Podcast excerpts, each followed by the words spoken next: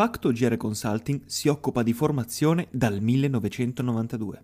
Io sono Leonardo Rinella e ti do il benvenuto su Pillole Formative, il nostro podcast.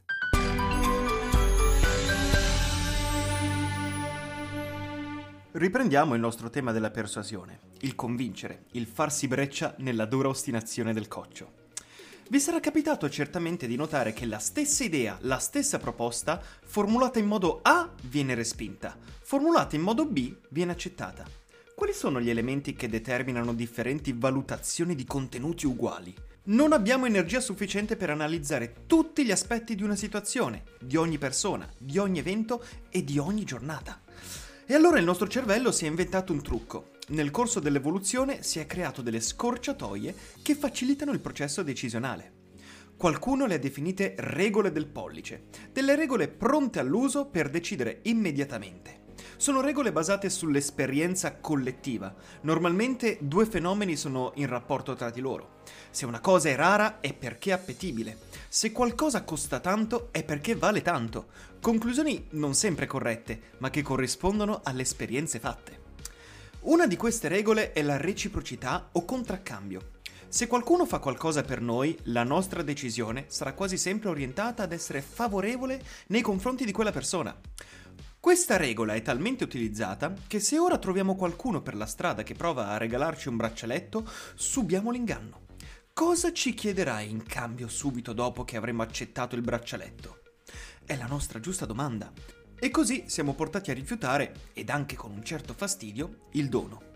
Robert Cialdini aveva scritto degli Hare Krishna che offrivano una rosa ai viaggiatori in aeroporto, invitandoli a prenderla come testimonianza della comune fratellanza.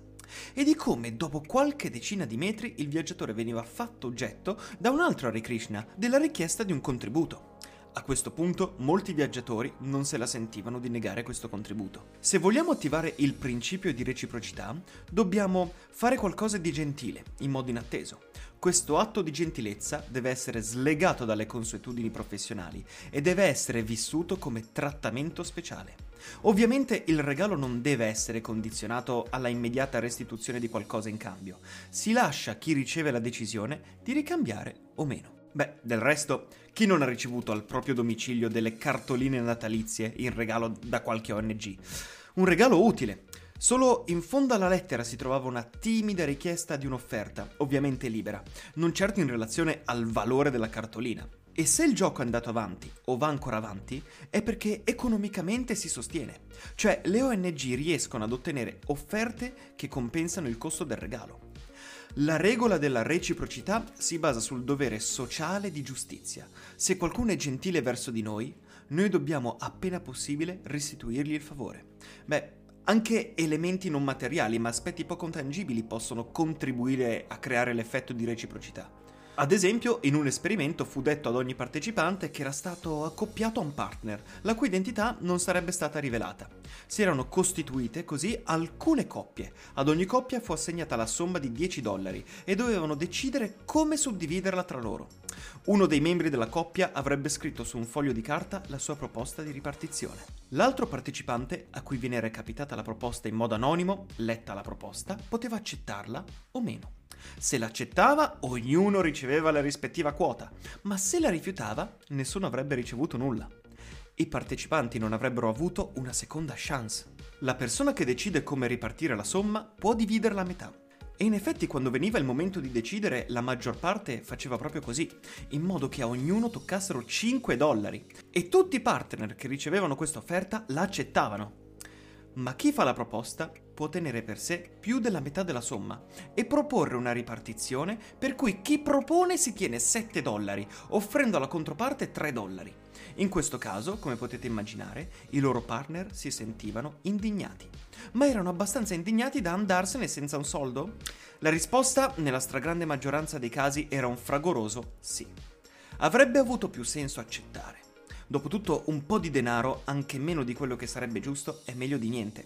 3 dollari, pur essendo meno allettanti di 5, sono meglio di zero. Ma la stragrande maggioranza dei partner, che venivano messi di fronte a una proposta ingiusta, la rifiutava. In questo caso la reciprocità funziona in termini negativi.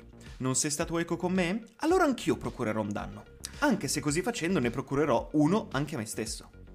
Si tratta proprio di reciprocità.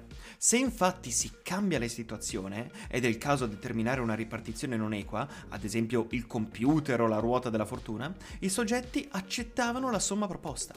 La stessa proposta che avrebbe rifiutato se fosse arrivata da una persona in carne ed ossa. Il valore della reciprocità è intuitivo. Tutti sappiamo che ci sentiamo vincolati verso chi ci ha dato o ha fatto qualcosa per noi. Meno intuitivo è invece il cosiddetto effetto Franklin. L'effetto Franklin può essere più o meno descritto così.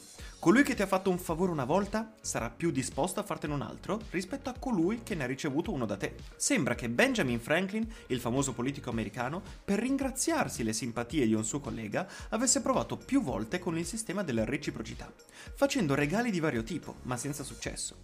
Un giorno chiese al collega se potesse prestargli un prezioso libro antico che conservava gelosamente nella sua libreria. Da quel momento il collega fu più generoso con le idee di Franklin. L'effetto Franklin è stato documentato anche in un esperimento. Due psicologi retribuirono con una somma di denaro chi partecipava ad un esperimento. Dopo che i soggetti avevano terminato i test, venivano avvicinati perché restituissero il premio. Ad alcuni si avvicinava un ricercatore che diceva di aver finanziato con le proprie tasche l'esperimento e, visto il periodo duro che stava trascorrendo, avrebbe desiderato riavere la somma appena vinta indietro. Ad altri a richiedere la somma fu invece il capo del dipartimento che, spiegando la necessità di fare economia per l'università, rivoleva la somma vinta. Risultato? Il ricercatore che chiedeva un favore personale ricevette più restituzione del premio. Ma la cosa più sorprendente, e a favore della conferma dell'effetto Franklin, fu che in un successivo questionario fu valutato dagli stessi soggetti come più simpatico. Gli restituiamo dei soldi che ci siamo guadagnati e ci è pure più simpatico? Sì, è l'effetto Franklin, si basa su una caratteristica del nostro cervello, che deve spiegarsi sempre tutto. Ad esempio, l'amico di Franklin, che ha prestato il libro, si chiederà perché l'ho fatto. Perché ho corso il rischio di smarrire o di vedere rovinato il preziosissimo libro? E non trovando altre ragioni, si dovrà necessariamente rispondere imputando il suo gesto alla affidabilità e alla simpatia di Franklin. Stessa cosa nel caso dell'assistente universitario, che chiede e ottiene spesso la restituzione del compenso.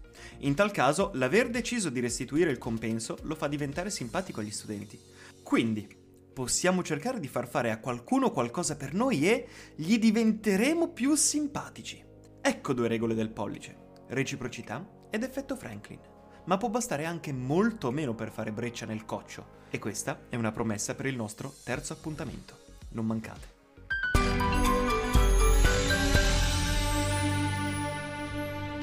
Se volete rimanere in contatto con noi, seguite Factogere Consulting sulle nostre pagine social. Ci trovate su Facebook, Instagram, ma soprattutto LinkedIn e YouTube.